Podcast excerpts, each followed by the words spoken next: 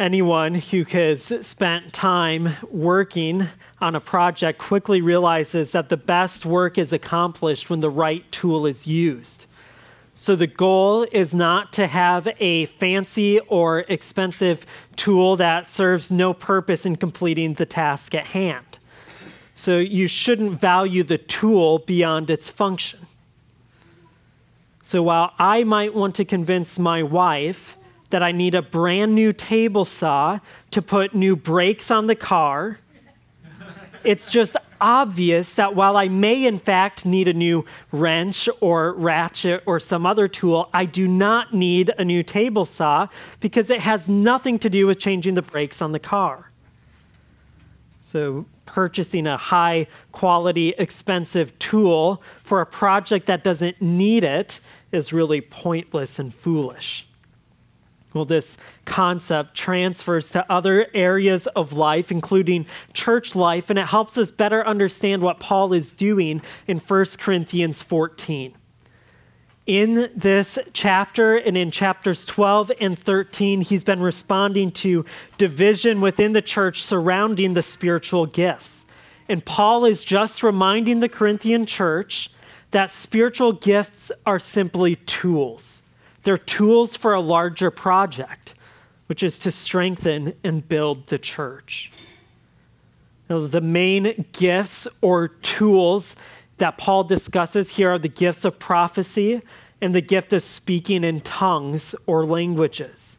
And the main goal or the main project is strengthening the church and evangelizing the lost it becomes clear that the Corinthian church had been prizing the wrong gift, the wrong tool, emphasizing speaking in tongues over against prophecy and service. As such, the project of building the church was not being completed. So they were trying to use a table saw to change the brakes. They were using the gifts in an inappropriate way. Now, before we can consider chapter 14 fully, we just have to stop and talk about spiritual gifts as a whole. We did this a little bit months ago as we looked at 1 Corinthians 12. And 1 Corinthians 12 through 14 are all part of the same conversation. So sometimes we, in our mind, split 1 Corinthians 13 off as the wedding sermon chapter. 1 Corinthians 12 is like the actual service chapter. In 1 Corinthians 14 is the chapter we ignore, but they all go together. So we've got to talk about spiritual gifts as a whole. Now, the Bible references spiritual gifts often, uh, but there's very little to help us distinguish between a spiritual gift and a natural ability. So that's a challenge, and some really stress not, dis- not merging the two, but distinguishing them. And I think what's happened is over the past several decades, there's been an interest in discovering your spiritual gift.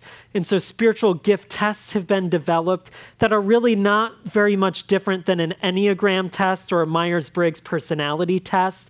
And it becomes a spiritualized personality thing because the Bible doesn't provide us a lot of help in distinguishing between a spiritual gift and a natural ability or strength, I think that it's best to avoid a sharp distinction between the two, as well as avoid becoming overly invested in personality tests or spiritual gift tests.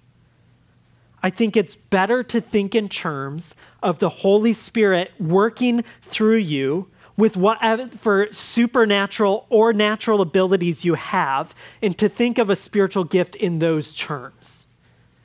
So instead of spending a lot of time trying to determine what abilities you have post conversion that you didn't have pre conversion, or taking spirituality tests or personality tests, I think it's better just to say, wherever I can sense God using me somewhere, a spiritual gift is on display because it's only God that empowers this lasting work.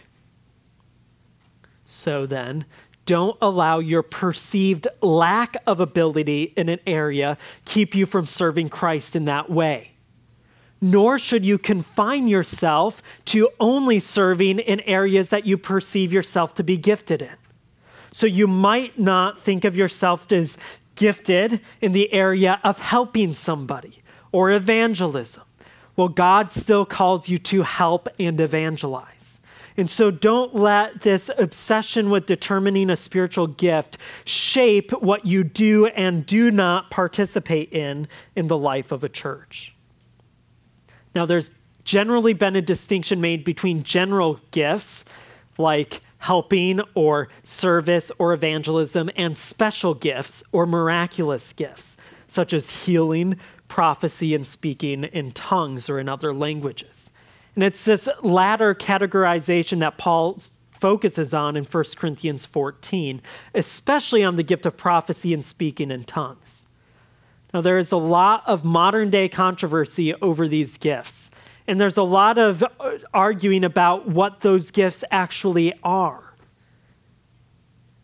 So we need to be gracious to others who take a different position on this issue than we do and we can only i can only speak here in terms of my position and we can cover this topic in a bible class someday. I on our website if you want to investigate spiritual gifts more there's a book review of a really or a book summary of a really helpful gift book on the spiritual gifts by tom schreiner. So if you're interested in that we can point you that way or i'd be happy just to sit down and talk about these things over a cup of coffee or something else but I don't think that we should look at the special gifts in the way that Pentecostal churches would approach them. So, in my view, the gift of speaking in tongues, referenced in 1 Corinthians, is the gift of being able to communicate in a language otherwise unknown to the speaker. So, the individual speaking the language, not known to them, would either be understood by a native speaker or there would be someone who had the gift of interpretation who would translate that language so that the language would be meaningful. So, that Pentecostal idea of speaking gibberish or ecstatic utterances, I don't believe is speaking in tongues. In part because in those settings, the speakers appear to have no control over those utterances. But in 1 Corinthians 14, Paul instructs the gifted individual to exercise control over the gift. And so the gift never controls the gifted individual. The gifted individual always exercises control over the gift. But then Paul also speaks of prophecy. And again, there's debate over what prophecy is here. There's debate about the nature of this as a spiritual gift, especially in relationship to the office of a prophet is depicted in the Old Testament. At the risk of being overly simplistic, I think it's best just to understand prophecy as communicating a word from the Lord. It's hard sometimes to distinguish between what prophecy or a word of knowledge or teaching is in the way that Paul references, and maybe there's some overlap there. But whatever the exact nature of prophecy was, is described here, it becomes clear that prophecy was first subject to the apostolic teaching in the revealed scriptures. So, whatever prophecy was, it did not supersede scripture or replace scripture.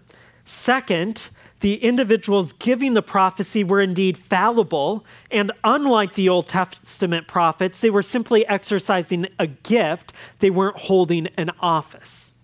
So they were fallible individuals. As such, Paul instructs for these prophecies to be tested. But then finally, the individual exercising that gift of prophecy has control over the gift.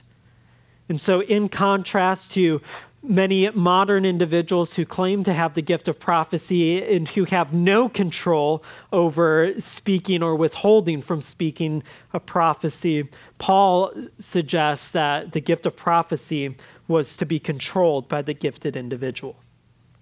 Now, for all of the confusion that surrounds prophecy and speaking in tongues, the purpose of both of these gifts was essentially the same. And that was to communicate a word from the Lord in an intelligible and understandable way that would serve to strengthen God's people, to build up the church, and to reach the lost. So, bringing all of that together, there's confusion and debate here, but at least that much is clear. The purpose was to strengthen the church, to reach the lost, and ultimately to give glory to God our final word of introduction before we can get to the text. We need to frame our discussion here because this text is really quite challenging. There's a reason very often 1 Corinthians 14 is just largely ignored. The letter that Paul is writing in this section in particular is what we refer to as an occasional letter. That means that there was an occasion or an event that happened that Paul was responding to. So it's not as if Paul is writing a systematic theology on spiritual gifts here. He's responding to a special problem within a church, and he's giving specific instructions to combat that problem. Furthermore, Paul is writing to the church at Corinth within living memory of Christ's death and resurrection. So at this time, there are individuals who were alive who had witnessed Christ's death and resurrection, who had met him post resurrection. Perhaps none at Corinth had, but there were living people who could testify to the work of Christ. So there's really still in this time frame the ushering in of a new age. There's the breaking in of the kingdom. In pre death and resurrection of Christ, that movement was authenticated by signs and miracles. And so it's not surprising that immediately following, in the years following Christ's resurrection, the frequency of such miraculous gifts, such as these signs, speaking in tongues, like in Acts 2, and these other miracles and prophecies, were just a lot more common.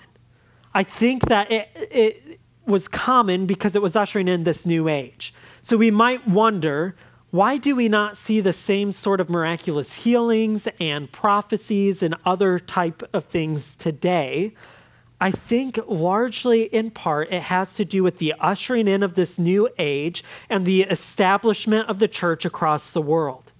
And perhaps that's why, even today, there are credible testimonies of missionaries in regions that have never had the gospel spread there who are testifying of such miraculous things of, as dreams in these unbelievers who are becoming convinced of the gospel in, in that way. And so I think wherever we see the gospel going to a new place, or where we look back in history at Christ's coming and resurrection in the time frame that followed, we would expect to see more of this miraculous gifting. Where the church has become established, where the gospel has taken root and the word of God is proclaimed, it seems that there's less of a need to authenticate in the same way as there was in times past. Finally, these spiritual gifts were on display in societies that believed in the supernatural, such that a supernatural event was likely to prod them on toward belief in God, to say God is really here. I think that in nations and in cultures where it is purely naturalistic, that is, where individuals don't believe in the supernatural, perhaps God determines not to employ these gifts in the same way because instead of causing people to say, God is here, those who reject the supernatural altogether say, these people are crazy and leave. Now, this is just speculation, but we just read church history and say there's been a diminishing evidence of supernatural gifts over time, and we have to trust God in that. Some of us are probably more prone to be happy about that. Some of us are more prone to want to see these miraculous works. But we have to say that God apportions the gifts as He wills, and He employs them according to His time frame and His desire that brings us then to 1 Corinthians 14. And I think there are two main points that Paul is trying to make in this text. The first is that spiritual gifts are intended to be used for the good of the assembly. And then the second is that spiritual gifts must be exercised in submission and in an orderly manner. So these are the two main points that we'll consider this morning. I've provided you a handout that kind of follows the flow of 1 Corinthians 14. Follow along if that helps, but if you ever get lost in where we are, just look at the screen and remember the point that we're on. and, in the point that I think Paul is trying to make. So, first, spiritual gifts are intended to be used for the good of the assembly. So, as I mentioned, 1 Corinthians 14 is not disconnected from chapter 13. All that is said about love, all that Josh just read from 1 Corinthians 13, supports Paul's assertion that the spiritual gifts should be used to build up the assembly. As such, he begins chapter 14 with the words, Pursue love. Pursue love and desire spiritual gifts, and especially that you may prophesy. For the person who speaks in another tongue is not speaking to people, but to God, since no one understands him. He speaks mysteries in the Spirit.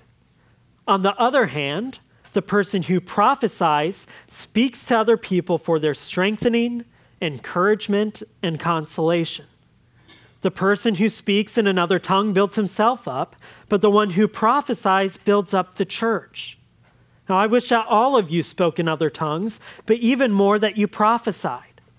The person who prophesies is greater than the person who speaks in tongues, unless he interprets, so that the church may be built up. So, Paul's concern that the gifts be used for building up of the assembly is just clear here. Now, some take Paul's comments that the one speaking in tongues speaks to God and builds himself up as entirely positive and instructive for devotional life. I think when we look at Paul's argument here, he says something negative and then something positive. So the fact that the one speaking in a tongue without interpretation speaks to God and perhaps in some way builds himself up is not a positive comment. It's more of a concession and dismissive comment. He wants to urge them on to think about speaking in an intelligible way. Now, furthermore, some take Paul's wish that all of them would speak in other languages or in other tongues to mean that this gift should be earnestly pursued by all Christians. Yet, I think that we need to hear this wish of Paul in the same way that we hear his wish in verse in chapter 7 verse 7 that all would remain unmarried.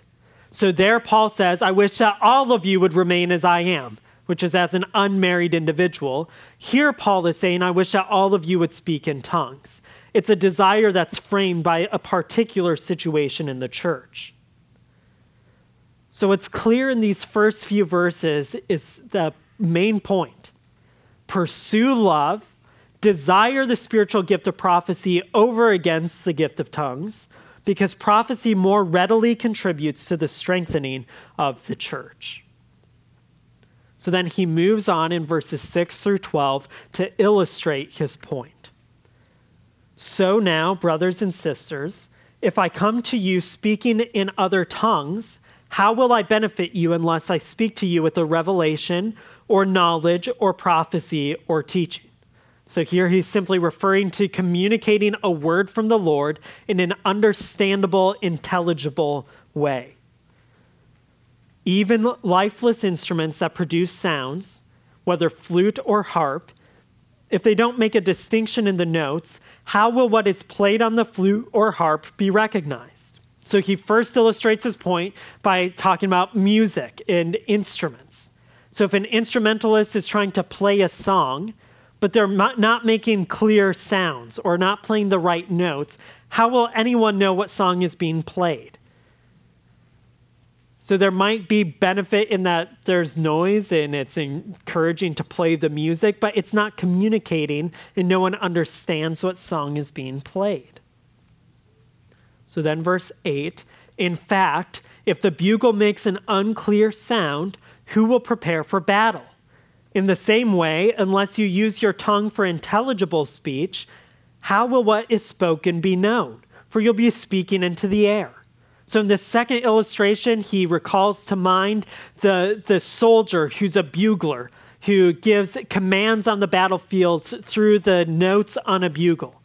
Well, if that soldier doesn't play clear notes, or if he plays the wrong ones, the soldiers won't know what to do. Instead of soldiers getting out of their barracks and on the battlefield in the right formation, they'll be in the wrong formation or they won't get out at all In the same way, the individual who speaks in a tongue or in an unknown language communicates nothing meaningful to those who are listening. They don't know how to respond and they don't know what to do. So then Paul brings it in verse 10 more pointedly back to languages. There are doubtless many different kinds of languages in the world, none is without meaning. Therefore, if I do not know the meaning of the language, I will be a foreigner to the speaker, and the speaker will be a foreigner to me. So, all he's saying here is that eh, foreign languages are meaningful if you know what they mean. So, those sounds that you might hear when you're, you know, out at a restaurant or somewhere else in a language you don't understand, doesn't lack meaning in that language. It just lacks meaning to you because you don't understand what's being said. And I think that this is precisely what's happening in the church. Individuals are using this gift of languages. Chrysostom uses the example of an individual speaking Persian in a Greek speaking church. That Persian language has no meaning for Greek speakers in the same way that if I began reading out of my Greek New Testament before all of you, generally speaking, it would be meaningless. Not because the Greek New Testament is meaningless, but simply because you haven't learned the Greek language. The result then would be that instead of speaking as among the family of God, you begin to speak as among foreigners. So instead of using a spiritual gift to relate to others as God's family and to welcome others into God's family, the gift was causing division because it was creating a foreign relationship between the speaker and the listener. So then Paul reemphasizes his main point in verse 12. So also you, since you are zealous for spiritual gifts, seek to excel in building up the church. So don't seek to excel necessarily in speaking in a foreign language or in finding a particular gift to be recognized as having. Instead, seek to excel in building up the church. So he brings this point home. Tongues are valuable, other languages are valuable, but they're not helpful in the gathered assembly without interpretation. So it's good to be zealous for manifestations of the Spirit. It's good to be zealous to use spiritual gift as a mechanism for strengthening the church, but don't value the tool over the project. If you want to see God's Spirit at work through you, seek to excel in building up the church. How do we do that? How do we seek to excel in building up the church? I have three suggestions for you that are general, and you have to take them and think about what that looks like for you in particular. But first, focus your attention on building up the church rather than on using a particular gift to build up the church. So instead of focusing on building up the church in a particular way through a particular gift set, Focus on giving all that you have and all that you are to strengthening the assembly. Do not believe the lie that you must be gifted in a particular way to contribute meaningfully. Nor should you believe the lie that you can only serve in an area that you have particular gifting in. Instead, conscientiously determined to serve wherever you find an opportunity to do so. Be willing to serve in an area outside of your expertise and also be willing to serve in areas that would leverage expertise that you have. Whether that's expertise that you have in the public workforce, at home, or as a hobby. Just leverage all that you have and all that you are to meet needs wherever you find them. So that's number one. Focus your attention on simply building up the church instead of building it up in a particular way. Number two, push yourself beyond your comfort zone. Push yourself beyond your comfort zone. I think that one of the best ways to determine your spiritual gifts and then to leverage those gifts for the strengthening of the church is simply to take opportunities as they arise. And the most challenging part about this is just showing up. Say 90% of success is just showing up, 90% of building the assembly is just showing up. And as you do this, I think you will discover areas in which you were naturally gifted, and simply because you never tried it before, you never knew. So, as opportunities arise in the church and you plug into it, I think you'll discover that by the work of the Spirit, you're able to serve effectively in that role. At other times, you'll attempt to serve in a way and you'll find out that you are clearly whatever the opposite of gifted is in that role. And that's okay. But push yourself beyond your comfort zone and then allow others to give you feedback.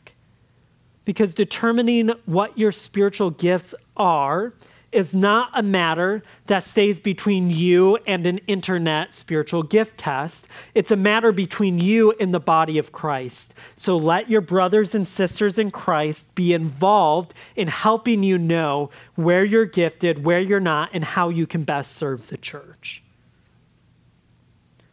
Third, focus your attention on relating to others in terms of the fruit of the Spirit rather than in terms of the gifts of the Spirit the fruit of the Spirit is in its own right a gift of the Spirit. It's fruit that's on display in our life only by the working of God. But seek to relate to those in the assembly with love, joy, peace, patience, kindness, goodness, faithfulness, gentleness, and self control. If you want to see manifestations of the Spirit, relate to others guided by the fruit of the Spirit. So instead of seeking to accumulate a resume of spiritual gifts, seek to cultivate relationships in which you express these fruits of the Spirit. And as you pursue love, as Paul's main command in this whole chapter is, as you pursue love, you will find yourself contributing in meaningful ways to the building up of the body of Christ. So if you want to strive to excel at building up the church, focus your attention on that project, push yourself beyond your comfort zone, and focus on relating to others in terms of the fruit of the Spirit. So, Paul's made this point twice, and now he's going to go on to apply the principle to the specific situation at Corinth. Verse 13. Therefore, the person who speaks in another tongue should pray that he can interpret. For if I pray in another tongue, my spirit prays, but my understanding is unfruitful. What then? I will pray with my spirit, and I will also pray with my understanding. I will sing praise with the spirit, and I will also sing praise with my understanding. Otherwise, if you praise with the spirit, how will the outsider say amen at your giving of thanks, since he does not know what you are saying? For you may very well be giving thanks, but the other person is not being built up. Paul instructs that fruitful worship and the strengthening of the church will be both intelligible and spirit empowered. He goes on in verse 18 I thank God that I speak in tongues more than all of you. Yet in the church, I would rather speak five words with my understanding in order to teach others also than 10,000 words in another tongue. So, here, as in other places, Paul just references his own example. There's a pattern in 1 Corinthians of Paul referencing his own lifestyle that emphasizes his missionary ministry of reaching the lost. And I think that's what's in view here as well, especially as Paul talks about the impact of spiritual gifts on unbelievers. So I'm inclined to think that Paul utilized the gift of speaking in tongues or of speaking in languages on his missionary journeys as he preached the gospel to those who were foreigners to him. So if this is the case, then Paul used this gift to invite foreigners into God's family, which is a sharp contrast to the Corinthians who used the gift of speaking in tongues to treat God's family as foreigners. So when Paul talks about him using the gift more than all of them, I think the context is in speaking to individuals in their native tongue, in their native language, even though he didn't know that language himself. So he then presses this point further, calling the church to spiritual maturity and awareness of their impact on outsiders and unbelievers. Verse 20 Brothers and sisters, don't be childish in your thinking, but be infants in regard to evil and adult in your thinking. This mirrors what Josh read in 1 Corinthians 13 about putting away childish things.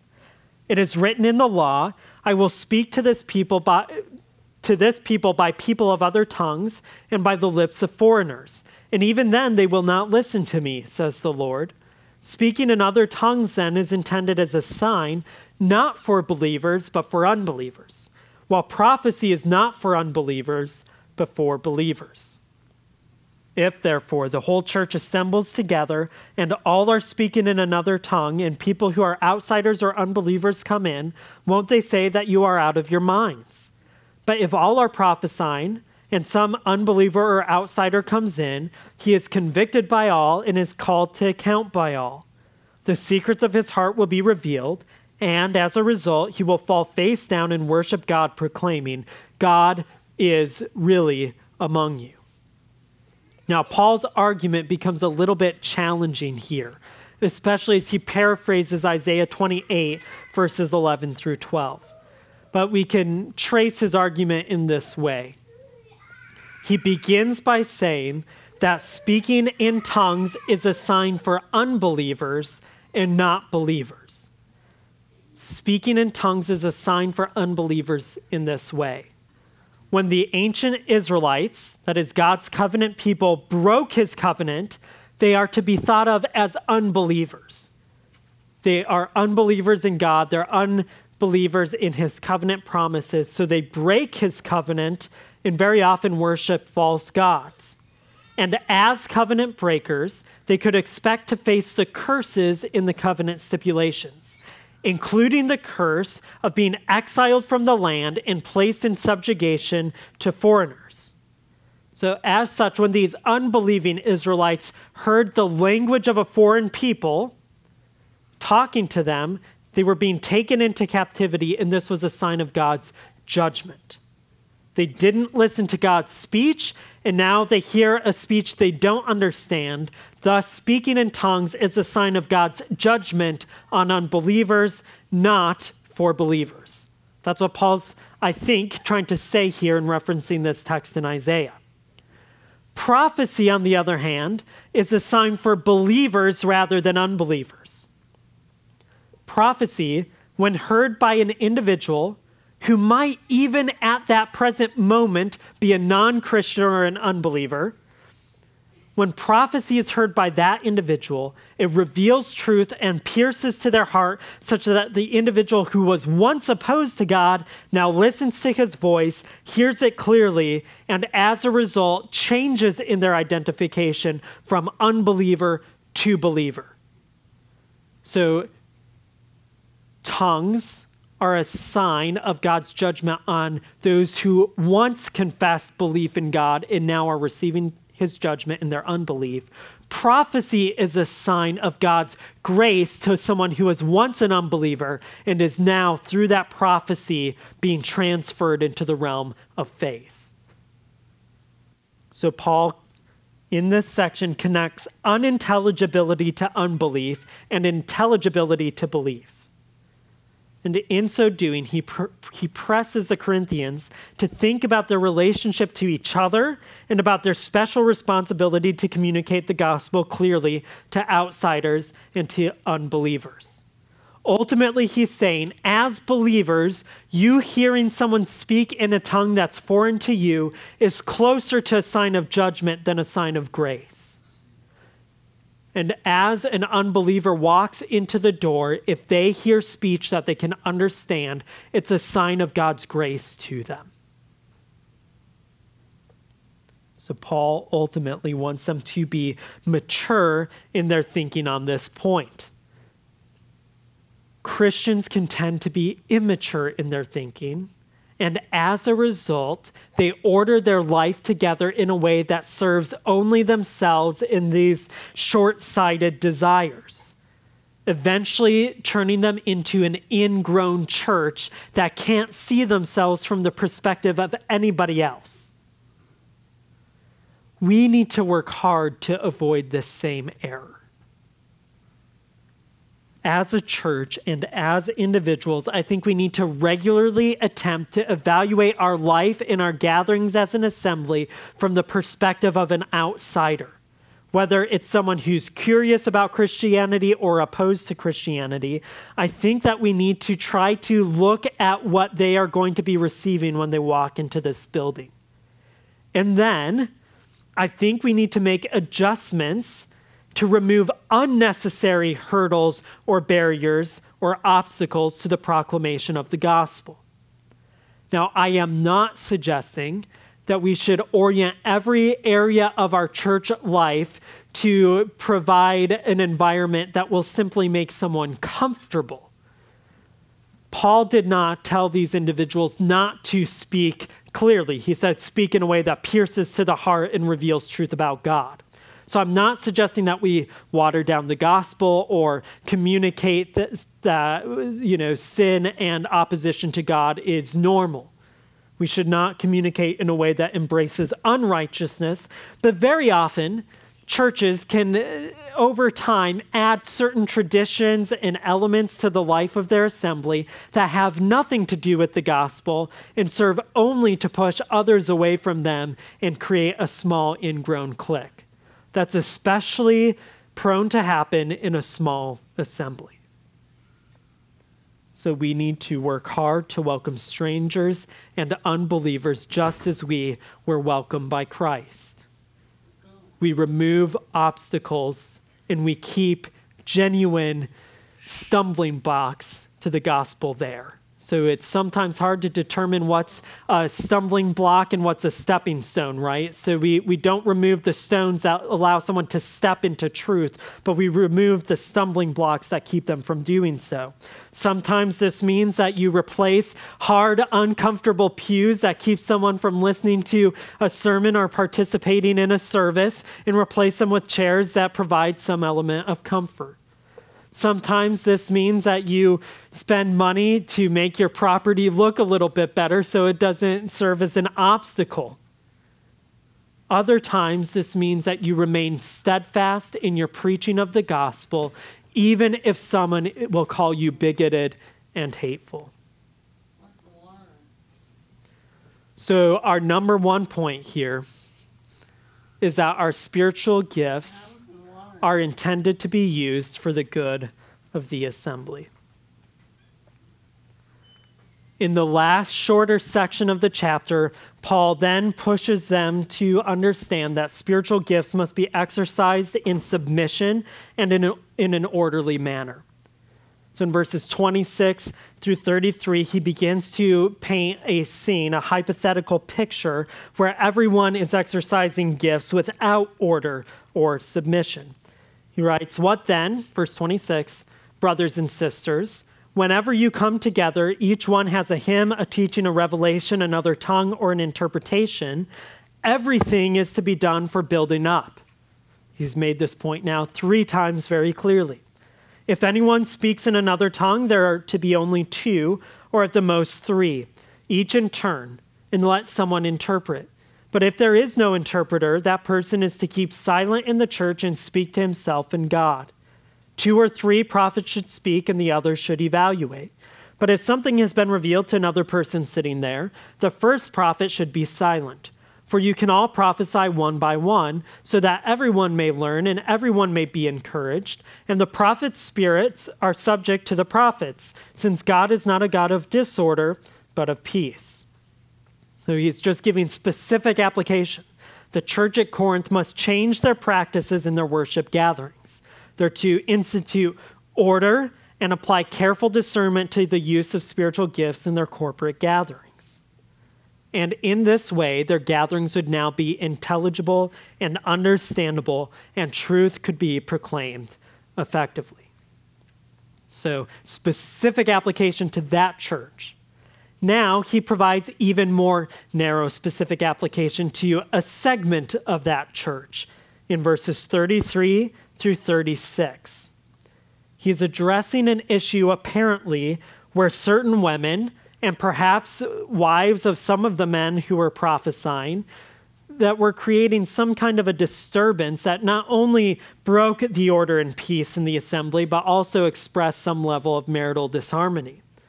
So Paul instructs in verse 33 as in all the churches of the saints, the women should be silent in the churches, for they are not permitted to speak, but are to submit themselves, as the law also says. If they want to learn something, let them ask their own husbands at home, since it is disgraceful for a woman to speak in the church. Or did the word of God originate from you, or did it come from you only? So, Paul's addressing a, a, particular group of women here who are engaging in prophesying in a problematic manner. And this is pointed application to them. Now, I think most likely these women were verbally disrespecting their husbands or critically engaging in the leadership of the church in the evaluation of prophecy. Paul instructs for these women to be silent and to submit to their husbands, not only at home, but also in the assembly. Now, we've got to work a little bit here because I don't think that this command for the women to be silent in the church is an all encompassing command. Because earlier in chapter 11, verses 2 through 16, Paul seems to encourage the participation of women in prayer and prophecy, so long as they did it appropriately, according to the custom of their day, with head coverings on. We discussed this when we considered chapter 11, verses 2 through 16, and I think we need to take the two together here. We need to bring his comments together, where on the one hand, he encourages women to pray and prophesy, and on the other hand, here, he encourages, I think, some of the women to stop perpetuating disorder and to be silent. There are two immediate points of reflection here. First, as a church, we should not hesitate to encourage women in the assembly to participate in our gatherings in prayer. It's difficult to approximate what prophecy is especially given debate over the exact definition of prophecy. But if we understand it in simple terms, as in communicating a word from the Lord, I think the closest approximation to prophecy is simply reading the scripture, the revealed prophetic word of God. As such, I think that it should be our desire to encourage women to participate meaningfully in our gatherings as members of God's family in prayer and in the reading of Scripture. I think that's right. I think Paul commends it here. And I don't think that it violates the gender role descriptions that are laid out through the rest of the New Testament. Now, as Paul mentions here, it must be done appropriately both in chapter 11, according to the social custom of that time, and I think contextually here in chapter 14, in a way that does not disrespect or dishonor their husbands, but it appears that within the God given gender roles, there is some level of overlap here that includes both men and women in prayer and prophecy. And I think the closest approximation for those two categories here is leading the assembly in prayer and in the reading of Scripture. The second point of reflection, building on that, is that that participation in prayer and prophecy, or what have you, is to be appropriate. And this, again, draws our attention to the particular context that Paul's addressing. We don't know every issue that's there. These verses were really clear to that church. They knew who these women are. But we have to take both chapter 11 and chapter 14 together and say that women are encouraged to participate, but to do it in a way that is not self glorifying, attention drawing, or statement making. So, after narrowing his application, then Paul shifts his attention back to the assembly at large. In verse 37, he says, If anyone thinks he is a prophet or spiritual, he should recognize that what I write to you is the Lord's command.